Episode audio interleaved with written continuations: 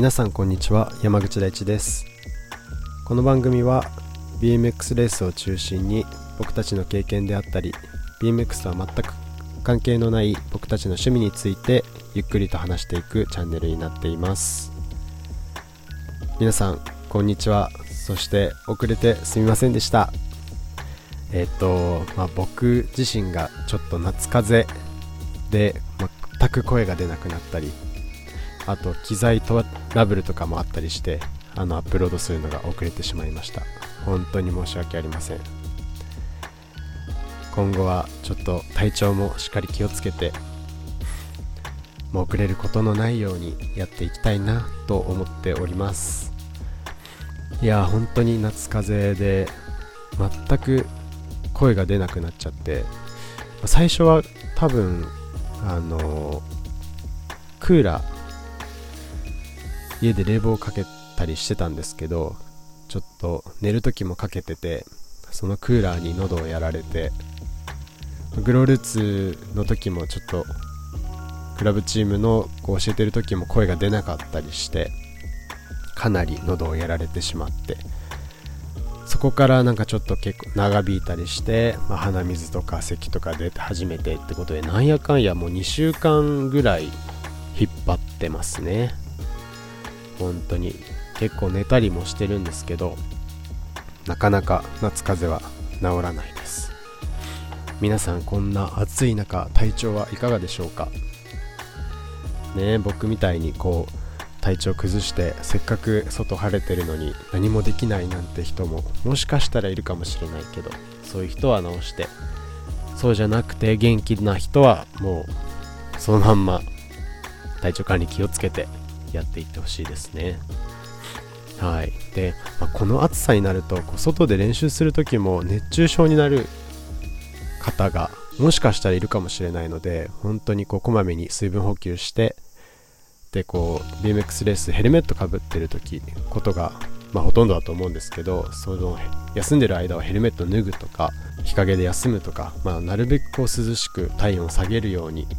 調節して練習してください。で親御さんたちもそういうところ気をつけてちょっと気にして練習連れてってあげてください。いやこれから、まあ、8月の20日でしたっけ？上越でジャパンシリーズがあるんですけどまあ毎年上越は暑いですのであそこちょっとこう盆地みたくなっててそこになんか湿気とかいろいろ溜まるんですよね。なんでもう本当に鬼暑い上越の真夏のレースがあるのでそこに向けてしっかりと僕も練習していきたいと思っております。はい。ということであの第4回サボトーク始めていこうと思っているんですけれども今日は僕一人でお届けになります。今あの涼介の方はあのスコットランドに BMX レースの世界選手権の帯同コーチとして帯同してでいるので今涼介はスコットランドで頑張ってます。で今回は今やっているこの世界選手権についてちょっとお話できたらなって思っております。はい皆さん世界選手権8月6日から行われるの知ってましたか？まあ知らないって人ももちろんいると思うんですけど一応あの BMX の世界一を決める大会になっているので今回ここでご紹介できたらなって思うんですけど世界選手権はすごいですよ。まあすごいですよっていうのもあれなんですけどあの僕自身、えーと、全部で 7, 7回出場してあのチャレンジクラス年齢別クラスで7回出場していろんな国にこう日本代表として行かせてもらってたんですけどやっぱりこう世界選手権ってこう BMX で速くなりたいとか、まあ、世界一になりたいっていう人たちが集まるこう大会だったりするのであの日本の大会よりはもちろんこうレベルの高いものになってますしあと会場の雰囲気も世界選手権ってやっぱり大きい大会なのでかなりこう、まあ、高揚するというかなかなか日本では味わえないこの臨場感っていうかスケールの大きさを味わうことのできる大会になってますね。まあ、一番僕が思い出があったのがやっぱりこう成績を残した一番いい成績を残したこうデンマークのコペンハーゲンであった世界選手権ですかね。まあ、その時は2位だったんですけど予選からしっかり決勝まで、まあ、気持ちよく走れた大会になってますね。なかなか、まあ、チャレンジの時、まあ、もちろんエリートに上がってからもそうなんですけど海外に行ってこうレースで行ってると海外行ったからってなかなかこう観光とかあまりできないんですけど、世界選手権は若干観光の時間があるかな。そういう観光はできないですけどすごいこうヨーロッパ北欧の街並みも綺麗でしたしあと、まあ、なんといってもレスしに行ってるんですごい緊張もしたしちょっと僕そのコペンハーゲンがで確か12歳の頃だったのかな。12歳の頃だったんですけどその前の年に南アフリカであったあの世界選手権はちょっと行けなくて1年相手の2年ぶりの世界選手権でちょっとこうワクワクしてたというかどんな選手がいるんだろうっていうのもそうですしあとま自分がどこまでできるんだろうっていうのでワクワクしてた大会ですね。ま あその世界選手権なんとあの準決勝でヒットザゲートして準決勝もうほんと8位からスタートは8位でやばいやばいっていう感じの序盤っていうかスタートダッシュを切ったんですけどま最終的にはほぼほぼ抜いてあの2位まで上がってや決勝進出っていうちょっとこうなんかねみんなを盛り上げ観客を盛り上げられるようなレースもできたっていうのもあって自分の中で結構こう印象に残ってますね。で僕が初めて世界選手権行ったのが確か小学校3年生のカナダのバンクーバーってとこであった世界選手権なんですけどの世界選手権が最初で次に中国の世界選手権があってこれが2008年あのちょうどオリンピックになった年の世界選手権ですね、まあ、そこからこう世界選手権でも表彰台に上がったりできるような力がついてきてっていう形でまあ先ほど言ったように7回行かしてもらったっていう感じですね。もう最後の方は勝つ気満々で行ったんですけど本当に決勝のスタートだけが決まらなくてまあ1回準決勝までは1位だけど決勝はスタート決まらなくて3番とか2番とか1位にだけはなれないっていうチャレンジクラスを過ごしてましたね。はい、まあ、カクタスの公平とかなんかも世界選手権で決勝残ったりしてましたんで、まあ、その話はまたラジオは多分話さないかもしれないけどプライベートでも聞いていただけたらなって思います。でなんとこの今やってるグラスゴーでやってる世界選手権はグロールーツ、まあ、カクタスのクラブチームグロールーツから8名が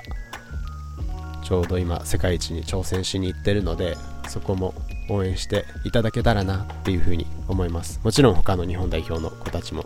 頑張っていただきたいと思ってますので日本から応援してるので頑張ってください。いやーでも世界選手権いいよね。まあ行ったことない人たちももちろん多いと思うからこう行ったことある経験を語るとやっぱなんかこう一生懸命世界一を目指して、まあ、小さい頃からですけど世界一を目指して頑張ってるっていうのもそうですし一番大きい大会っていう位置づけではあったので僕の中ですごいいい経験をさせてもらいました。行ったことない人はそこを目指していけるように頑張ったり。で今行ってる子たちはもちろん世界一を目指して頑張ってきてほしいなと思います。はい。じゃあまあそんなところかな世界選手権は。ああそうそう。あとね世界選手権ね何がいいって、まあ、本当にこう速い人たちがやっぱ集まるところだからあのー、例えばこれからアメリカでレースしたいなとか思ってる子とか選手とかがいた場合にアメリカの速い子と友達になれるチャンスがある大会でもあります、まあ、もちろんアメリカだけじゃなくてフランスとかもそうなんだけど海外のこう速い人たちと友達になるチャンスがある大会だからこれからこう海外で活動したいとか思ってる子たちはそういうところで友達の輪を広げてこうホームステイしに行けるようにまあ、ちょっとこう連絡先交換してとかやったりするいい機会にもなるのでそういう風にもちろんレースも大事なんですけどレース以外でもあのそういう風にこの世界選手権っていうところを有効活用してもらえたらなって思います。俺はそのさっき言ったコペンハーゲンの大会の時に1位だったライアンっていうまあ、アメリカ人なんだけど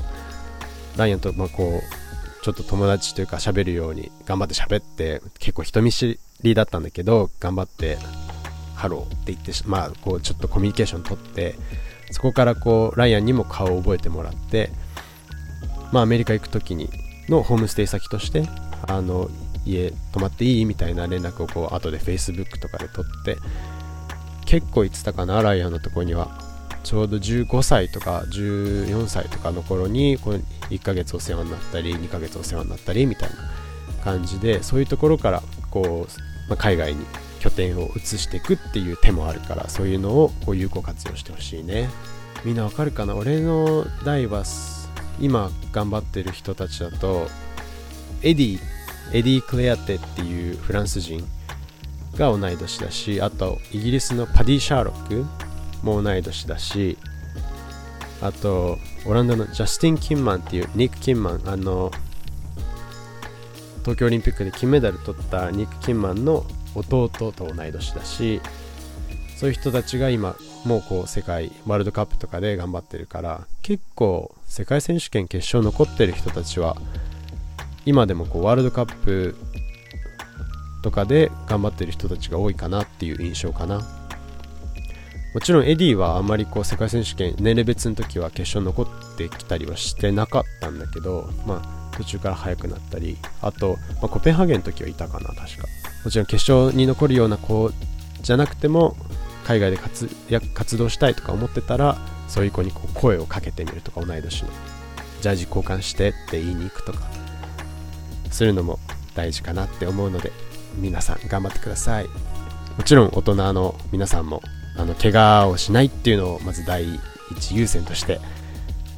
世界選手権で頑張ってきていただきたいなと思いますので日本から応援してます。頑張ってください。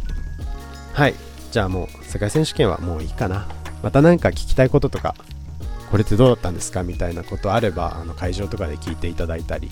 まあ僕の DM とか、まあ、カクタスのアカウントの DM とかに直接送ってきたりあとコメントとかでもお待ちしてるのでぜひぜひ聞いてみてください。もうできる限りで答えるので 僕の経験であれば全部お答えできるので聞いてみてください。はい突然なんですけど皆さん趣味ってありますか？はい突然ですけどね。突然なんですけど皆さんなんどういった趣味を持ってんのかなっていうふうに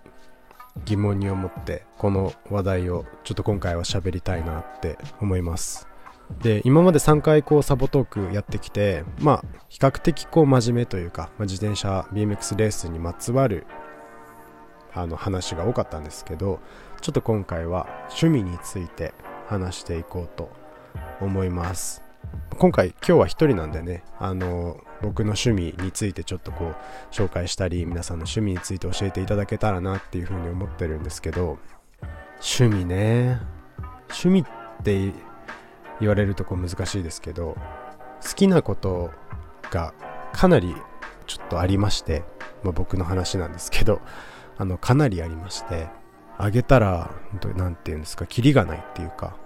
なんか結構広く浅くな気もするんですけどあの僕の趣味について話すと、まあ、スポーツ全般好きっていうのがまあ一つありますね。スポーツ好きなんですよね。なんかこう、まあ、自転車ももちろん他の種目 BMX に限らず、まあ、ロード最近はロードだったりあとマウンテンバイクダウンヒルだったりあの、まあ、結構いろいろ好きなんですけどそれ以外自転車以外にも例えば、まあ、バスケットボールだったりサッカーだったり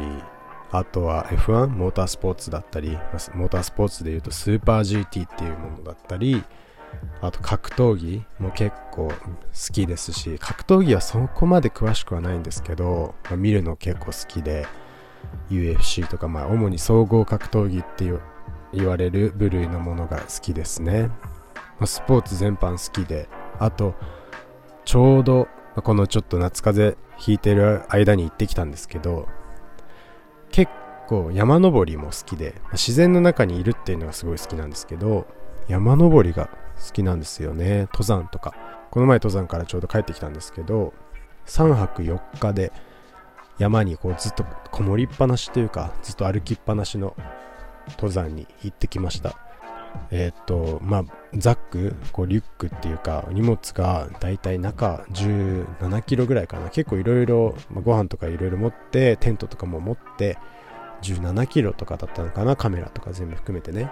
それをこう担いで山に登ってきました。はい。まあ、なんでこの山に登るようになったかっていうと、まあ、自分の父親が結構や、まあ、登山好きで今いろんなところの山をこう登っているんですけど、まあ、それにこうちょっと影響されて山登り始めてみたというか一緒についてったみたいなのがま始まりで。いやー山はすごい綺麗ですよ。めちゃめちゃ綺麗で何て言うんですかちょっとこうまあ今所沢に住んでるから結構こう所沢が都会かって言われたらまあそうではないんですけど日々のこう喧騒というかなんかちょっとしたこうごちゃごちゃの中から逃げれるというかもう全然そういうものは一切なく周りは本当に何ていう木と山と空だけみたいな。いやー本当に綺麗で。今回行ったところが富山県の山になるんですけどまあ、部類としてはこう北アルプスって言わ言われてる部類のところで山の名前で言うと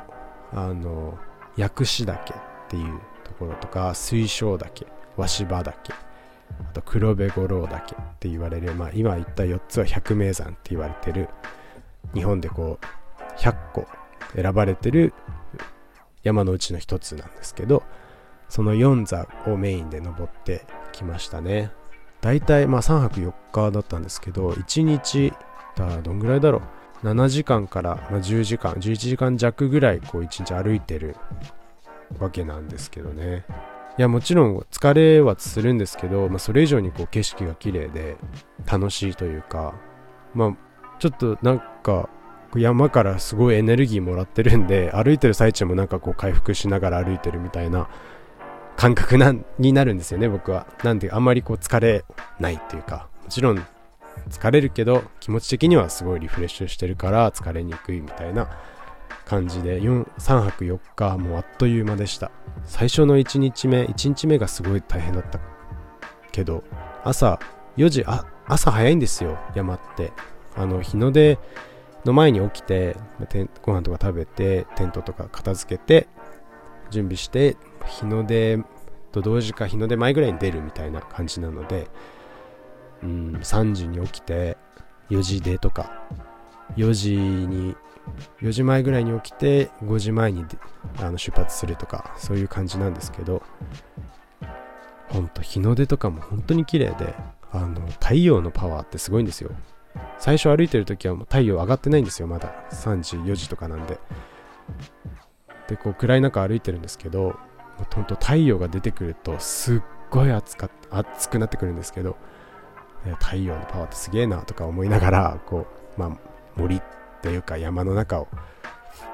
ずっと歩いてるっていう感じですね。で今回行ったとこはさっき言った4座なのでもう標高がすごい高いんですよ。今回登ったところって。だいたい山の高さで言うと2900いくつとかなので周りが全部高いので自分が最初泊まったところが雲の平キャンプ場って言ってあのキャンプ場って言ってもなかなかこう普通の人が想像するキャンプとはまた違くてテント張るところなんですけどそこも2700とかあるのかな確か。あるんですけど周りがこう高すぎて自分たちが高い場所にいるっていう感じはしないっていうかもちろん全然景色は違うので山登りに来たっていうこういう実感はすごいあるんですけど高さで言うともうそこまでこう周りが高すぎて自分たちが高いとこにいる実感がない感じになるぐらいもう本当に周りもすごくて景色がとっても綺麗でしたね。今回はなんか集会みたいな感じで歩いたんですけど自分がこうどこから来たか分かるんですよ。ずっとこう尾根尾根を歩いてるので山のこう上の部分を歩いてるのであ自分たちはあそこから来たんだなってあそこに行くんだなっていうのが分かるんですけど最初はもうものすごい遠いんですよ。わああそこ行くんだ。あっちの山だ。どれぐらいあるんだろうみたいな。ですけどあそこから来たんだなってこう分かると2日ぐらい歩いていやーすげえ頑張ってんなっても思うしいやすげえな山ってとも思うし本当に言葉じゃなかなか表すことが難しいんですけどとってもこうパワーをもらいましたね。結構おすすめの、趣味ですね。面白いですよ、まあ、山の道具も好きっていうのもあったりするのもあるんですけどもちろん辛い時もあります。最初起きてから準備して登り出して最初の30分とかはまだこう体が起きてないから結構きついんですけどでもまあそれを過ぎちゃうととか尾根を出尾根尾根に出ちゃうととかそうなってくると本当にもう気持ちいいなとか景色いいなっていう感動がほとんどですね。もしかしたらそうじゃない人もいるかもしれないけどあんまりこう BMX レースしてる人で山登ってるっていう方いるのかな？あんまりこう聞かないのでそこまでこう山について詳しいかって言われたらそこまで詳しくはないんですけどこうあ山登ってるんですかとか声かけていただけるとすげえ嬉しいですね。ぜひ一緒に山トークしましょう。でもし転泊されてる方とかいたら何をこう食事で持ってってるかとか教えていただけると嬉しいです。ぜひ声かけてください。まあ登山以外にも趣味いろいろあってさっき言った、まあ、スポーツが好きなんですよね、まあ、スポーツの話する前に、まあ、自転車が他の自転車が好きで他の種類っていうかあの別種目って言ったらいいのかな。BMX レースの他に例えばなんていうのグラベルバイクとかダウンヒルとかももちろん好きですしもともと僕自転車を乗り始めたきっかけって BMX が最初じゃなくてダウンヒル父親がやっててそこで駐車場で自転車乗ってたのが始まりなんですよ。なんで、まあ、入り自転車の入りが、まあ、マウンテンバイクだったっていうのもあって今でもこうダウンヒル里山のトレイルとか行って乗ったりもしてますし自転車もいっぱい持ってますね。皆さんどんぐらい持ってるんですかね自転車って？BMX の他に何台持ってるんですか？今今所沢に住んでるんですけど所沢のアパートに自分の自転車だけで1 2 3 4 5台ありましたからね。いや本当にこうアパートに5台自転車詰め込むってまあ大変なんですよ。結構場所もかさばるし。ただじゃあどの自転車を減らせばいいかって言ったら、まあ、減らす自転車もないんですよね。BMX のレースが1台あって、まあ、フリースタイル、まトレイルとかダートジャンプとか乗る BMX がもう1台あってその他にマウンテンバイクが1台あってでピストも1台あってあとグラベルロードも1台あっての5台なんですけどどれ減らすってなると難しいですよね。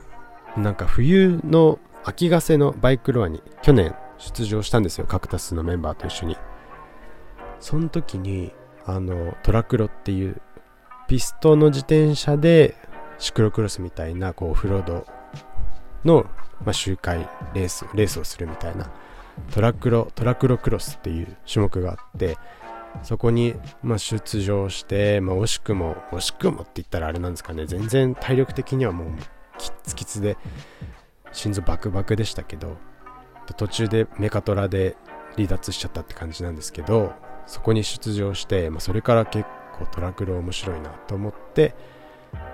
あの狭山湖の周回コース。これが未舗装のとこが一部あってそこをこう走ったり、まあ、あとはこう家から学校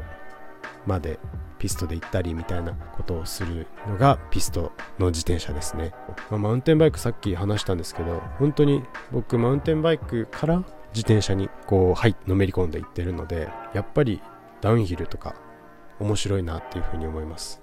ダウンヒルもねまあこう例えば富士見パノラマみたいにコースが作られててっていうところももちろん面白いんですけどあと里山？自分家の、まあ、裏の山里山のトレイルもあったりするんですけどそこもすごい好きですし、まあ、なんといってもさっき山登りでも言ったけど自然の中にこういるっていうのがすごい楽しいんですよね。自分の中で。すごいこうリフレッシュするっていうか。だからそういう面で言うとダウンヒルとかもかなり好きですね。またダウンヒルレースを楽しんでる人たちとはまた違うのかもしれないんですけどなんかいわゆるこうフリーライドっていうか本当に自分気持ちよく乗るみたいなのが気も楽しいですよね。なんか新潟県にまた新しいバイクパークアルペンブリックっていう妙高の辺りにある場所なんですけどそこも、まあ、僕まだ行ったことないんですけどもともと BMX やってた佐伯司くんとかあと柏の SSW とかに白倉塾とかで来てくれてる、まあ、白倉さんとかがこう経営経営してるっていうか管理をしてるようなところでそういうところも妙高にできたりしたので、まあ、BMX の人でも全然こう楽しめるような施設になってるんじゃないかなっていうふうに思います。なんかこうコーナーとかコーナーの曲がり方とかこうキレキレっていうか侵入の仕方みたいな体勢とかは多分マウンテンバイク乗ってる人と乗ってない人じゃ全然違うんじゃないかなっていうふうに思いますね、まあ、結構僕はマウンテンバイク乗っててコーナーも上手くなったっていう印象は若干あるのであの、まあ、なんかトレーニングのために乗るっていうおすすめはあんまりしたくないんですけどトレーニングのために乗る BMX レースのために乗るっていうのもありかなって思いますしあとなんか BMX だけ上手くてもなんか自転車上手い人例えばアスマとか吉拓とかって自転車全般うまいんですよ多分。BMX ももちろんすごい上手いですけどじゃあマウンテンバイク乗ったら本当に下手くそかって言ったら全然そんなことなくて多分マウンテンバイク乗っても上手いですし、まあ、吉拓とかだったら今こうトラック競技で、ピストとかこう固定ギアを走らせてるわけですけど多分そういう自転車の扱い方前に進め方とか自転車全般うまいと思うので、まあ、そういう何て言うんですかね BMX レースに限らずいろんなこう自転車に乗るっていうのも自転車上達する上で結構重要なのかなっていうふうに思いますね。俺はまあマウンテンバイクだったけど BMX レースレースバイクを現役の頃はほとほとんど BMX がメインでもちろんやってましたけど息抜きに里山マウンテンバイク乗り行ってみたいなことは結構してましたね。ぜひ他の競技、まあ、他の自転車にも触れてみたり、まあ、体験してみるっていうのもおすすめします。結構 BMX ってなんか自転車の基礎なところがすごいあると思うんですけどね。BMX だから上手い人は他の自転車乗っても上手いと思いますよ。全然。うん。なんかこう今シクロクロスとかロードバイクで、結構強いというか有名な小田聖っていう選手がいるんですけど彼はちょうど僕と同い年なんですよ。昔こう緑山でよく一緒にレースしたり、まあ、もちろん緑山じゃなくて他全国いろんなとこで一緒に BMX レースしてたんですけど彼もま BMX からシクロとかに行って活躍してたので BMX に乗ってる乗ってた人が他の競技に行ってもうまいっていうのは結構聞きますね。あのマウンテンバイクの今年全日本チャンピオンになった福島勇樹とかも昔 BMX 乗ってましたしで今でもあのパークとか BMX うまいですしね。BMX から他の競技行くっていう人も、まあ、BMX を乗るっていうのもいいですしまた逆に他の競技を乗ってまだ BMX に生かすっていうこともできると思うのでなんかちょっとこうトレーニングみたいな話になっちゃいましたけどあの自転車競技面白いですのでおすすめです。いろいろ乗ってみてください。あとあそうそう何台自転車持ってるかなんかコメントとか書いとこうかな。コメントに投票欄みたいの設置しておくのでぜひ教えていただけると嬉しいです。えー、今山と自転車とって話したけどまだまだ趣味があるんですよ。まあそれがまあバスケットボールとかさっき言ったスポーツなんですけどバスケも NBA はすごい好きですね。なんで好きになったかっていうと、まあ、自分の弟がもともとバスケットボールしててまあ大学までバスケしてたんですけどその影響で NBA とか見始めるようになったかなっていう感じですね。今ちょうど NBA がオフシーズンなんですけどオフシーズンって試合ないから暇ではなくて移籍市場が空いてるので有名な選手があのチームに移籍したとかでこうトレチーム間でのトレードっていうのがあったりとかあとまあ再契約して残留するみたいなことももちろんありますし今で言うと日本人選手が NBA に2人いるんですけど八村塁っていう選手とあと渡辺裕太っていう選手がいて八村塁は、まあ、皆さんも知ってる、まあ、Yahoo ニュースとかでも結構載ってるから分かると分かる人ご存知の人いるかと思うんですけどレイカーズっていうロサンゼルス・レイカーズっていう、まあ、結構大きな有名なチームに八村塁選手が今所属しててでそのもう一人の渡辺裕太っていう選手は今まではあのブルックリン・ネッツっていうチームニューヨークブルックリンのチームにいたんですけど、まあ、今年でその契約が切れてフリーエージェントになってじゃあどこ行くってなった時に、まあ、いろんなチームがあったんですけどなんと移籍先がまあちょっと前ですけど決まってフェニックス・サンズっていうアリゾナのアリゾナ州のフェニックスにあるチームに行くことになったんですよ。で今このチームじゃあどういったチームなのかっていうともともと日本人関係で言うと日本人初の NBA プレーヤーって言われてる田臥選手っているじゃないですか。その田臥選手が初めて行った NBA のチームっていうのがフェニックス・サンズっていうとこなんですよ。なんでなんかそういうちょっと関わり関係もあってすごい、まあ、自分の中で熱いなって思うところもありますしあとそれとプラスしてフェニックス・サンズって今すごい有名な選手とか、まあ、力のある選手が揃ってるんですよ。中でもケビン・デュラントっていう選手が、まあ、昨シーズン移籍したりもともといるデビン・ブッカーっていう選手もすごいこう得点能力のある選手だったりあと、まあ、新しく来たブラッドリー・ビールっていう選手もあの、まあ、ほぼあのオールスター級の選手だったりそういう選手がこう揃ってる中で渡辺裕太っていう選手がそのチームにこう必要とされて契約したっていうなもう僕の中で結構胸熱っていうかおお来たみたいな感じでだいぶ盛り上がりましたね。いや来シーズンの優勝候補筆頭のチームにこう必要とされて契約するって結構すごいことだと思うんですよ。いやすごくないですか？でもそうやって日本人が必要とされるって。しかもそのサンズにいるこうスーパースターのケビン・デュラントっていう選手がこうフロントオフィスあのまあチームの代表とか上の方の人たちにいや渡辺裕太っていい選手だから取ってほしいって言って多分取ったっていう、まあ、情報とかもあったりして。いやそこまで日本人が必要とされたり日本人が活躍するっていうのはやっぱ嬉しいですよね、まあ、僕の推しチームはマイアミヒートっていうチームなんですけど、まあ、そこに行ってほしかったなっていう気持ちはまず少なからずはあるんですけどいやでも日本人がこう優勝候補のチームに必要とされるっていうのは嬉しいなって思います。NBA 好きな選手とか、まあ、親御さんでも全然いいんですけど結構いるんですかね？どうなんですかね？あの今ジュニアの木内氷河とかは NBA 好きみたいで僕もちょっと話したことありますし他にいるのかなっていう風に思うので、まあ、これも山同様あの好きだったらちょっと話しかけてくれると話が弾むと思います。結構嬉しいので話してください。なんか結構止まんないと思いますねこの話は。いやもしヒートファンがいたりしたら本当に嬉しいです。結構こうヒートのこうチームカルチャーみたいなこう不屈のアンダードッグの精神みたいなのが本当に好きなのでもう本当にいたらぜひ話しかけてください。なんか今回こう話に上がった趣味というか、まあ、僕の好きなことの中で少しでもあこれ知ってるよとかこれはねもっとこうこうこうこうでねみたいな話をができたらあの声かけていただければ相当喜ぶのでぜひよろしくお願いします。はい。ではまあ今日今回はこんなところに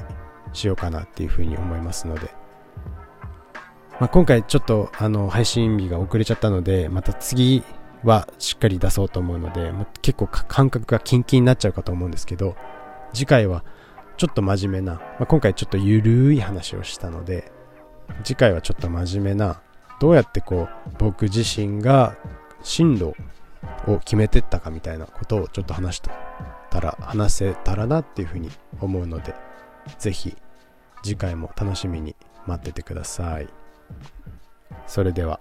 また次回の配信でお会いしましょう。バイバイ。